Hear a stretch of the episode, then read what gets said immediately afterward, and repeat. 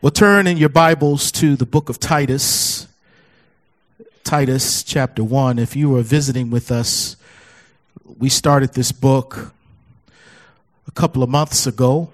We took a break last week from it for Easter, and now we're back into it.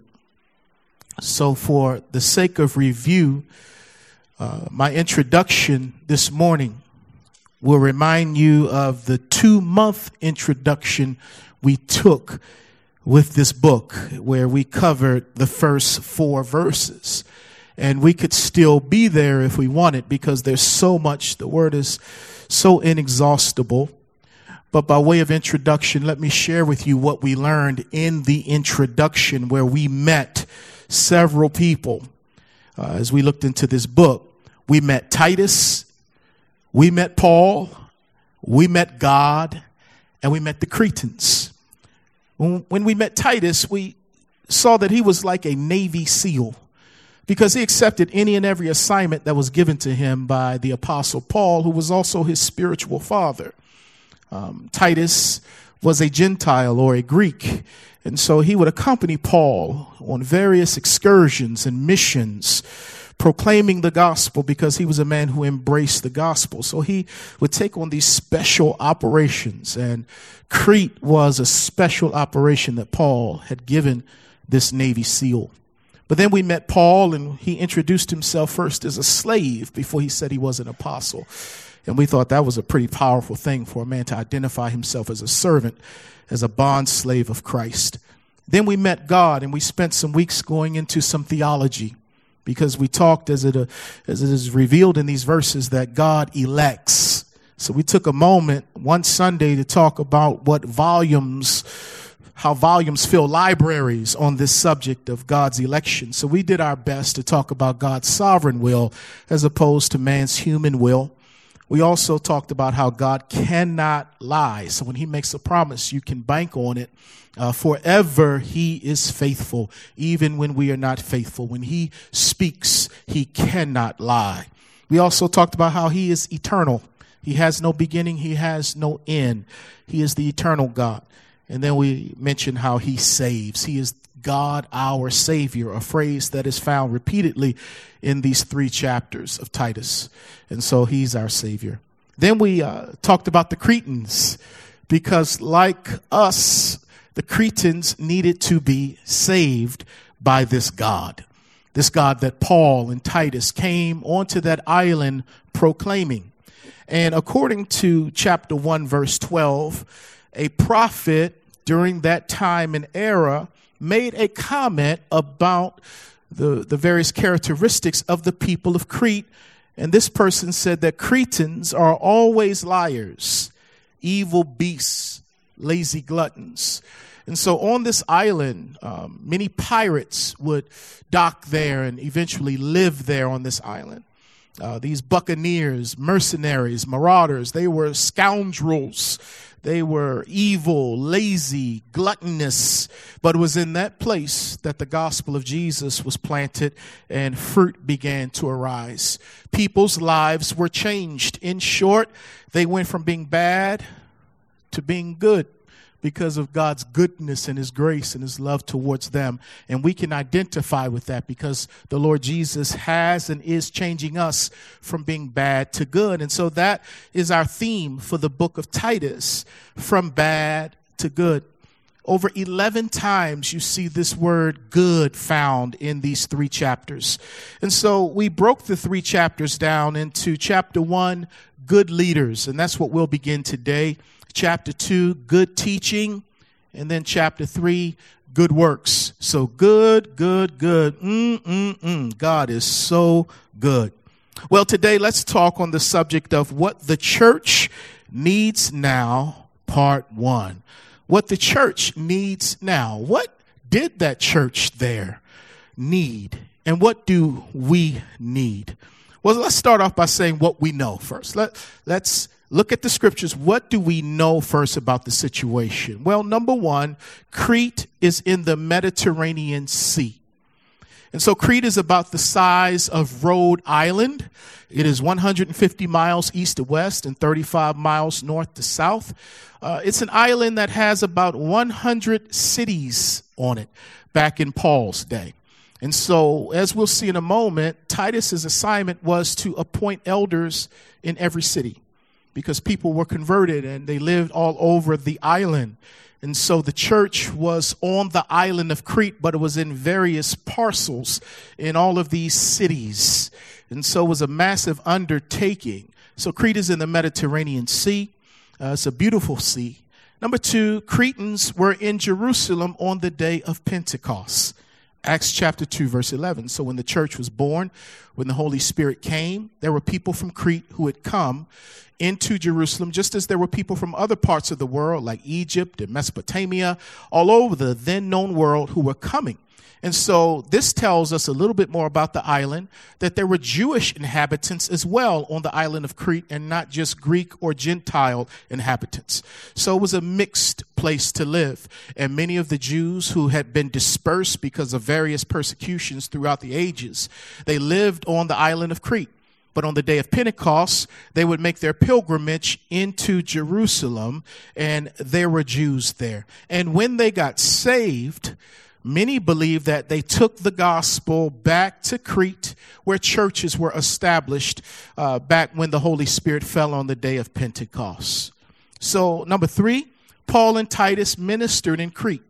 We don't know exactly when and how Paul ministered there or how long his time there was, but Many of us believe that at the end of Acts, the book of Acts, his first Roman imprisonment, he went free.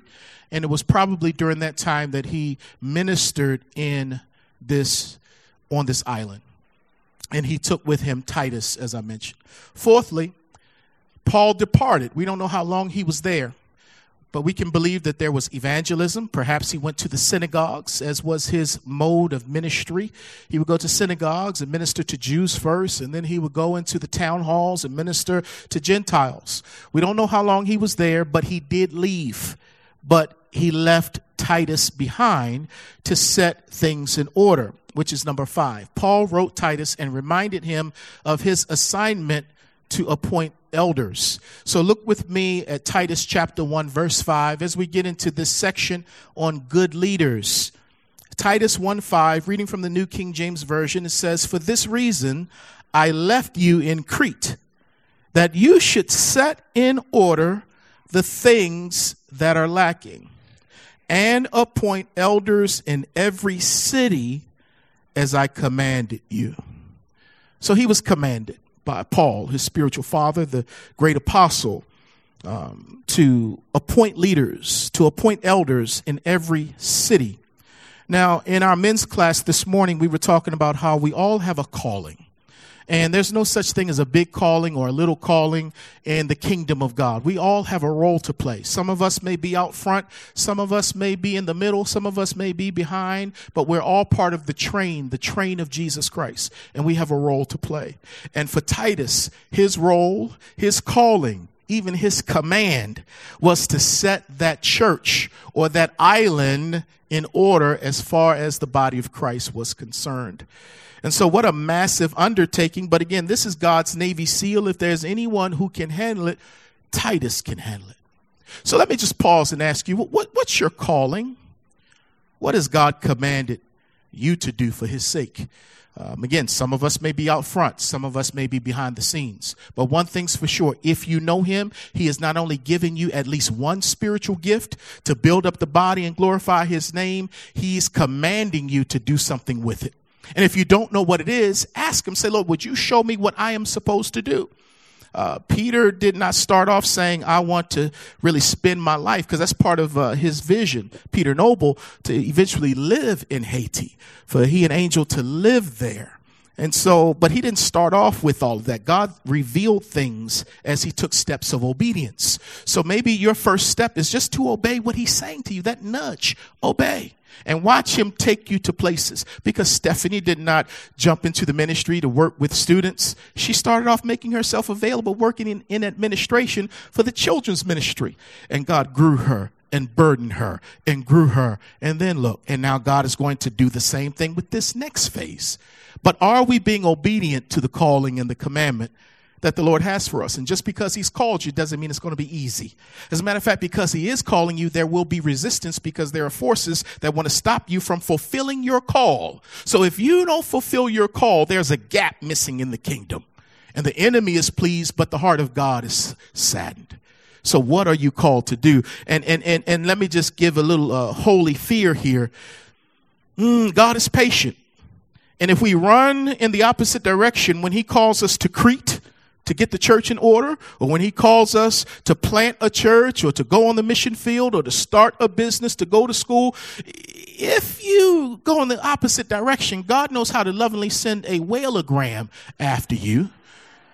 You know, and you know, he, he knows how to get a hold of you where you're wondering why everything around you is drying up, why doors are closing, why things aren't working. It may be because our God is a jealous God and he's like, you're out of position. You're operating in fear. You're leaning on your own understanding. You need to trust me. And until you trust me and walk where I've told you to walk, it's going to be hard for you. Hmm, so get the message. Jonah got that message in that whale and there was a resurrection. That brother got spit up and went to Nineveh, said, y'all best to repent up in here. So he fulfilled his calling. My God. So we see here for this reason, Paul says, I left you in Crete. So that was a plan.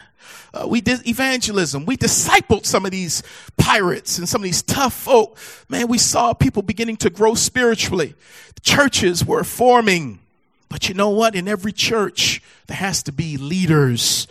And so we don't know how much time had elapsed, but Paul said it's time now from the people who were bad, who now became good. It's time to raise up leaders from amongst them to lead the church as elders. Oh my, I love this. And so here's what we're going to learn in the time we have left. Uh, two things from this list. There are five, and we'll continue this next week or two. But number one, what is an elder? Some of us know exactly what that is. Other, others of us have no idea. Number two, what do elders do? Number three, how are elders appointed? Four, who qualifies to be an elder? Fifthly, how is the church to relate to elders? So the next few weeks, we're just going to do our best to answer those questions because there was a command to appoint elders. So let's start today with the first one, and that is what is an elder? Pastor Chris, what is an elder? Well, number one, in Jewish culture, elders were older, spiritually mature men who led families and tribes in Israel. So the elders were older, mature, spiritually mature men. Um, that term elder can also mean bearded one, and the beard would speak of the wisdom, you know, that took the time to grow the beard. And so we got some beard guys here, and we know how long it takes. But in the Jewish culture, that would even speak of one's wisdom. So an elder was a spiritually mature man, a, a bearded man who led families, clans, and even the tribes. So when Moses had come on the scene after Israel had been imprisoned to Egypt, enslaved to them for 400 years, um, God had told him in Exodus chapter 3, I believe it's verse 16, go and round up the elders and tell them that I have appeared to you at this burning bush and you are going to go in and tell Pharaoh to let my people go. But before you go to Pharaoh, call all the elders together, the men who led the community, because they governed in such a way where all major decisions were made through the elders. So there wasn't a major decision made without the elders, which is why God, who respects order, says, go to the elders before this major thing goes down so that they understand what's going on. Because Moses, when they have questions, they all can't get to you, but they're going to ask their elders because that was the culture of the day. You look to your elders for insight and direction and clarity. And these men were supposed to have those things. Well, this carried on into the New Testament because number two, in the early church, elders assisted the apostles in leading the church. Our faith springs forth out of Judaism. That's why you've heard the term Judeo Christian ethics or values. So we are not the kind of Christians who forget that we have been grafted into the vine. Um, we're branches that have been added to the vine of Israel. So we don't boast against the Jews. We don't forget our Jewish history, heritage, and ancestry. Uh, our Messiah, our Savior is Jewish. And so many things came into the Christian faith uh, from Hebrew uh, people, from Judaism. And one of those is this elder thing, this elder concept.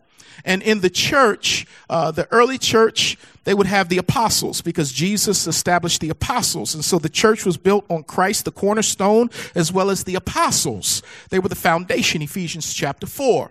But when you look at Acts chapter 15 in particular, maybe even chapter 11, when this new thing is forming called the church in Jerusalem, there would be apostles, there would be prophets, and then there would be elders. That comes from the Jewish construct and understanding. And so um, that's how the church got started. Number three, to sum it up, elders are spiritually mature men who are called and ordained by God to lead the local church. So, elders, we are spiritually mature men of God who have been called by God. There's a stirring in us where we desire this position to serve. It's a weighty position, uh, but we sense a level of call as well as a desire that comes from God to want to do this good work. Um, this term elder in the Greek language, which was used for the early church, is the word presbyteros or presbyteros. And so you've heard the term Presbyterian. And uh, when I first came to Nashville, as I was saying, um, I started working with Christ Community Church, which was a Presbyterian church. Presbyterian Church, uh, PCA in America. There are several denominations. PCUSA, that's the more liberal branch. The PCA is the conservative branch.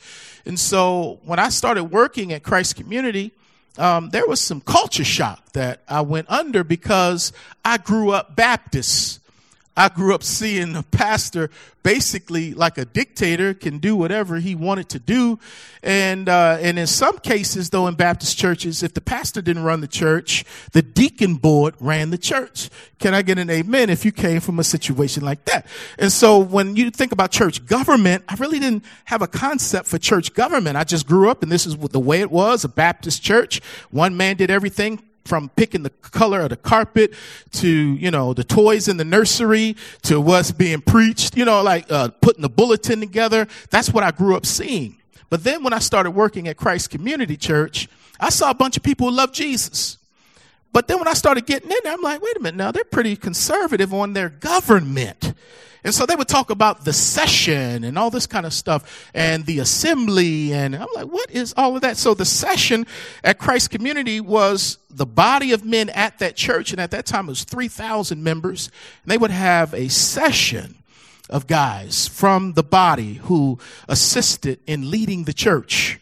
And then they were also in submission to the state presbytery so all of the churches around the area, Middle Tennessee, they would come together once a quarter or whatever, and they would all meet. And, and so it was a lot of covering and accountability. And that's, you know, I saw all of that. And then I come from a Baptist. And so when we started Strong Tower, it was like, hmm, let's see if we can get the best of all these worlds because the Baptist people see ways in scripture that their kind of government is biblical. The Presbyterians see how their kind of government is biblical. And so you have all these things and, and there's no one way to lead a church. Even though some people may try to say our way is the only way. Now, God, as far as I see it, he offers a lot of flexibility because it's more Im- important about how the church, uh, what it does as opposed to how it functions. We can sit around all day and talk about how we are set up and our government and all that, but if we're not loving people, loving the lost and reaching folk, what good is your government? And so God is into form, but he's more into function, and he gives every church flexibility on how to follow him. And so hang with me as we keep talking about this elder thing, this elder stuff. Um, and so, uh, what is an elder? Watch this. The terms elder, bishop, and pastor can be used interchangeably to describe different facets of the men who lead the church. I'll take you to one passage Acts chapter 20. If you have your Bibles, turn to Acts 20. once again, there's freedom in how we do things. At least we want to have a biblical reason for why we do what we do. Lord, help us understand even the terms we use. Because some of us come from churches where you address the leadership, everybody's an elder. Some of us come from churches where there was a bishop and you address your pastor as bishop so and so. Or at Strong Tower, we may use the term pastor. You know, but I'm here to let you know that all three of those terms are interchangeable in Scripture. So it is proper, as we'll see in a moment, to address me as an elder, to address Elder Clifton as a pastor, to address Pastor Darrell as a bishop. I mean, all these terms are interchangeable. And so look at Acts chapter 20, verse 17. It says, From Miletus, he, being Paul, sent to Ephesus and called for the elders, the presbyteros of the church because he's about to leave. Paul's about to leave Ephesus, so he's like, let me call for the elders. So that church was operating in a plurality of elders, as Strong Tower operates in a plurality of elders. Well, look at verse, let's see here, mm, 28. So he says to this group of men, he says, Therefore, take heed to yourselves and to all the flock among which the Holy Spirit has made you overseers. Stop. That's the word episkopos, where you hear episcopal or episcopalian come from. Episkopos means seeing over or being an overseer. And so you see that term overseer, and in the earlier versions of the Bible, that term episkopos was translated into bishop. Bishop. And so he's saying, the Holy Spirit has made you elders, bishops, or overseers to shepherd or pastor the church of God, which he purchased with his own blood. So, this group of men, they're being referred to these different titles. You know, one minute, you know, your elders, then your overseers, then your pastors. So, we don't get hung up on terminology, but it is good to find out where some of this stuff comes from. And you see this uh, interchange being used in 1 Peter chapter 5, verses 1 and 2 as well as in Titus chapter 1, verses 5 and even 6, when he's going to address the elders, but then he's going to say that a bishop must be blameless. So he's saying appoint elders, but then a bishop must be blameless because an elder is a bishop, a bishop is a pastor, interchangeable terms. But depending upon church culture, people use the terms that they prefer. And some churches don't even use a title to address their leadership. It's just Frank or Keith or whatever. And so, again, God gives freedom in the body of Christ for us to operate how He's leading us. So, what is an elder? At Strong Tower Bible Church, the elder team is comprised of lay elders and paid elders. To differentiate, the lay elders are called elders and the paid elders are called pastors. So we have this elder team. Some of us are paid and some of us are not. Some of us have the privilege of making a living doing other things outside of the church. Some of us have the privilege of making a living doing things in the church. And so we may have more of an intense calling if we make our living preaching the gospel, 1 Corinthians chapter 9, than those who may make their living in medicine or in mercy ministry or in business, finance, whatever. But the point is, when you have a group that comes together, some guys are career pastors. Other men have careers doing other things, but they have wisdom, they have maturity, and so there are things that they can bring to the table. So you see the diversity that God likes to have in the midst of an elder team. You see, in 1 Timothy chapter 5, verse 17, and I love this passage, Paul said, um, the elders who rule well are worthy of double honor, especially those whose work is preaching and teaching.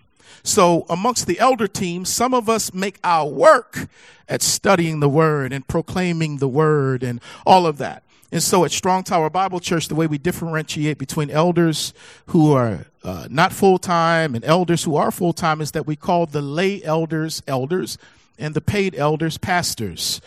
Um, and so, when you look at our elder team makeup, you got Gary Bell, Elder Bell, who's over our finances, Pastor D, who's over family and counseling, uh, Elder Clifton, who's over pastoral care. Number four, uh, Pastor John, who's over worship and arts. Elder Tyler, who is over personnel, and Elder Aubrey, who's over intercession, and then myself being the leader and the teacher of the church. And I'd be remiss if I didn't mention Christy. Um, at this time, Strong Tower does not ordain women to be elders, but that doesn't mean women can't have a pastor's gift, a pastor's heart. Um, and we have women at this church who don't have to be called pastor to do the work of pastor. So right now, the way we see the scripture is, as we'll see next week a little bit more, is that it's hard for a woman to be the husband of one wife. You know, so we, we're not even going down that road the way the world is. And so again, back to where we come from as far as our Jewish heritage, even going as far as men leading the community. Doesn't mean that women don't lead. Doesn't mean, as we mentioned earlier about Chauncey's mother being a single mom. Many of us grew up with single moms who played father and daddy roles. Um, that's not the ideal, even though God can work through it. And so the ideal is for men to lead by serving. But a lot of times men dominate and, you know, dictate where it messes up the model, where it makes women not want to submit to the model, whether at home or at church. But just because a couple of dudes mess up the model doesn't mean the model is bad. The model is right because the Bible says when God created Adam and Eve, he did so first in his mind. They're going to dwell together and have dominion over the earth and all of that. But when God brought them forth in chapter 2, he brought Adam forth first. Then he brought Eve out of Adam. Why did God do it that way? He did it that way to establish order in the home. There's not two heads at home. There's one head. At least there should be one head in the home, and that should be the husband. Now, that's not popular today. For some people, that's prehistoric and barbaric, but it's the word of God. The grass withers and the flower fades, but the word of the Lord endures forever. I think God knows more about family than we do. He knows more about how his church should operate than we do. But if your mother is a pastor, I'm not hating on you. If your mother is a bishop or an elder, I have a sister who's an elder. We don't have that discussion at Thanksgiving anymore. We used to, oh boy. What's the point? I don't care if a woman is a pastor or not. As long as you're shooting in the same direction I am, and that's a nasty little devil down the street we got to take out. You know, we're in a foxhole together. But if you ask me my ecclesiology, I don't think God's called women to be elders or pastors. But I'm not going to die on that hill or say that those churches led by women, that God is not in it. I just have an opinion. And that opinion may change later, but it's not going to move past the scriptures. So somebody got to help me with the scripture and see where, you know, you, you, you, you can bring women in. But back to my point with Christy, my wife, our elders' wives, we'd be foolish not to listen to the women that we work with. Just like in my home. Yeah, I'm the leader, but my wife is the crown that sits on the head anyway. She's the neck that turns the head and holds the head up. And so I'd be foolish not to ask my wife what the Lord shows her. And same is true here at the church. Now there are times my wife love it that I'm the head. She like, you make the decision on this one. I'm glad to step back and let you make the decision. Like, oh, I guess that's why men have to wear the big draws after all to go ahead and lead. Oh boy, shouldn't have said that, but anyway. But Christy's like a pastor on our staff. And I love it when she says, Pastor, I'll go by the hospital and take care of that one. Pastor, I'll speak to so and so on that. Don't even worry about it. Uh, Pastor, I'll talk to the women on this and you don't have to worry about that. And I love that, that she is shepherding like that. But she's quick to tell you in her theology, I'm not a pastor, but she functions like one. And early on, when we hired her, I don't know how many years ago it was, we said we're going to pay her like a pastor because she's doing the work of a pastor without the title of a pastor. Somebody ought to give God some praise. Ah, I love it, man. So, what's an elder? At Strong Tower Bible Church, the elders make decisions in unanimity, and the senior pastor, that's me, serve as the recognized leader of the elder team. So, we make decisions in unanimity. Um, we don't vote. You know, what uh, seven of us. It's not like four of us are the majority and then three of us are the minority, and we go home with our jaws tight while the other four are rejoicing. No, all seven of us have to get on board when we make major decisions. And sometimes it may be that a guy doesn't agree with every jot and tittle, but he agrees with the spirit of what we're trying to do. And we recognize that what the Spirit says to one, He says to all. We're going to move forward in unity even though we may not be the same across the board in every point on what we're dealing with. And so I, I thank God. And, and, just so you guys know, our elders don't sit in there and micromanage. We don't go through when we meet on a monthly basis every nuance. They've empowered me to make decisions. I empower my staff to make decisions. Um, it's not micro, it's uh, uh, macro management. And what they've done is they've devised what we call the governance matrix. And there are certain decisions I can make without having to check on with the elders because I'm the senior pastor right now as well as the executive pastor. And so they don't want me calling them every time we need to make a $2,000 purchase on something. They're like, no, you have a certain limit on what you can make decisions with financially. There's certain things you could do with the staff. You can hire any staff you want. But when it comes to hiring a pastor, we all have to take part in that. So we have a matrix on how we make decisions.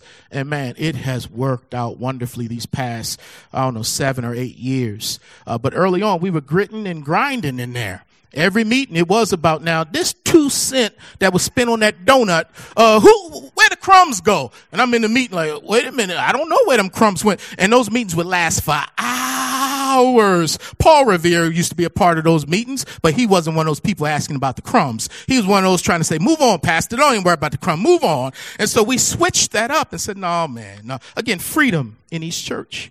But what I want you to hear is that we lead together. I am the first among equals. I'm like James in the church in Jerusalem or like Moses with the 70 elders, but I am one of the guys. Now, here's where an elder team doesn't work. And I'll close with this and I'll come back next week because uh, Pastor Darrell told me not to preach next Sunday because uh, tomorrow morning my wife and I are going away for a week just to hang out and chill. So I said, man, you don't need to be working on a sermon. So what I'll do is these notes in here that I did not cover today, I shall cover next week if you give me your blessing, Pastor. Thank you, my brother. But I will close by saying um, when an elder team doesn't work, anytime you get men together, you, go, you can have a problem because men can you know, we're, alpha males many times. We fight and we buck. Some guys, it's just tough to work on a team. Some guys are individualists. But here's when an elder team doesn't work when there's a lack of chemistry. So appoint elders in every city. Hopefully, those guys will have a chemistry where they not only love each other because Christ commands them, but they like each other because they just want to be together where they can leave a meeting, then go to the movies. Leave a meeting, go eat a meal. Leave, leave a meeting, come over my house. I come over your house where we hang out with each other. That's when you've got something good. But when a team lacks chemistry, when guys don't like each other, and so when you have a big elder team, and it's tough to develop relationships, what happens is you then become too corporate and not family enough. So you're making decisions, which is another problem when an elder team can become too corporate. You see, the church is first a family, then it's an organization. But sometimes, if you bring all men from the corporate world who were successful in the corporate world, but they don't necessarily understand ministry, sometimes there can be a tension where they're coming with their business expertise and what they did to salvage a business and what they did with this stocks, these bonds, and, and, and this kind of personnel. Sometimes that can rub when guys have a shepherd's heart for people. Now, sometimes the shepherd's heart can get out of line because we don't want to ever terminate anybody. We want to hire everybody. We want, but sometimes you need the business guys to say, no, we need more structure. We need more uh, personnel decisions to be made on this. So there's a good blend that happens when you have pastors and elders, but it can get out of line when it becomes too corporate. A good friend of mine um, in Franklin, some of you've heard about this, but a, about a month and a half ago, a good friend of mine, Rick White, his church changed governments about four uh, months ago. Uh, back at the excuse me, not four months ago, but at the uh, about four years ago, they changed their government where it was more Baptistic, where he was the leader, congregation voted, to more of an elder model. And to make a long story short, he's no longer pastoring that church. And one of the reasons I think is because their elder team lacked chemistry. And secondly, they made it too much like a corporation and not enough like a family. And so um, you, you got to work through that kind of stuff. And then finally, man, when an elder team does not respect the senior leader, that's when you have some problems. Because an elder, as important as an elder is, that elder is not the visionary, the primary teacher of the church like the senior pastor.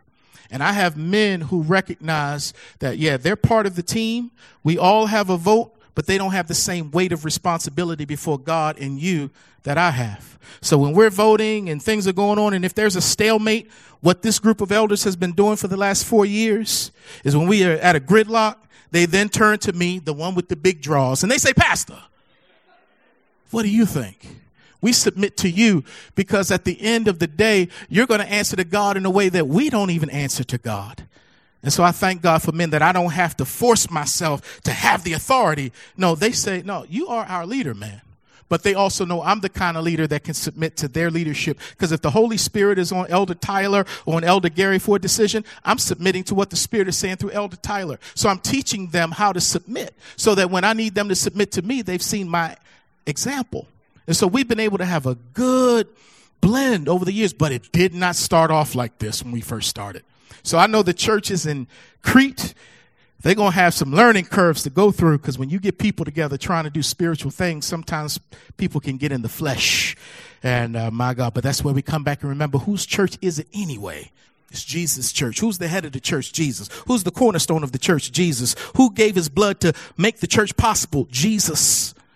So we got to step back as men and women and say, Lord, your will be done on earth through the church as it is in heaven. All right, that's it. I think we have an announcement to close by Sister uh, Rhyme Chisel. Sister Rhyme Chisel, would you come at this time and give us our final word, and then we'll get on out. And then I'll pick this up next week. Offering. I forgot about the offering.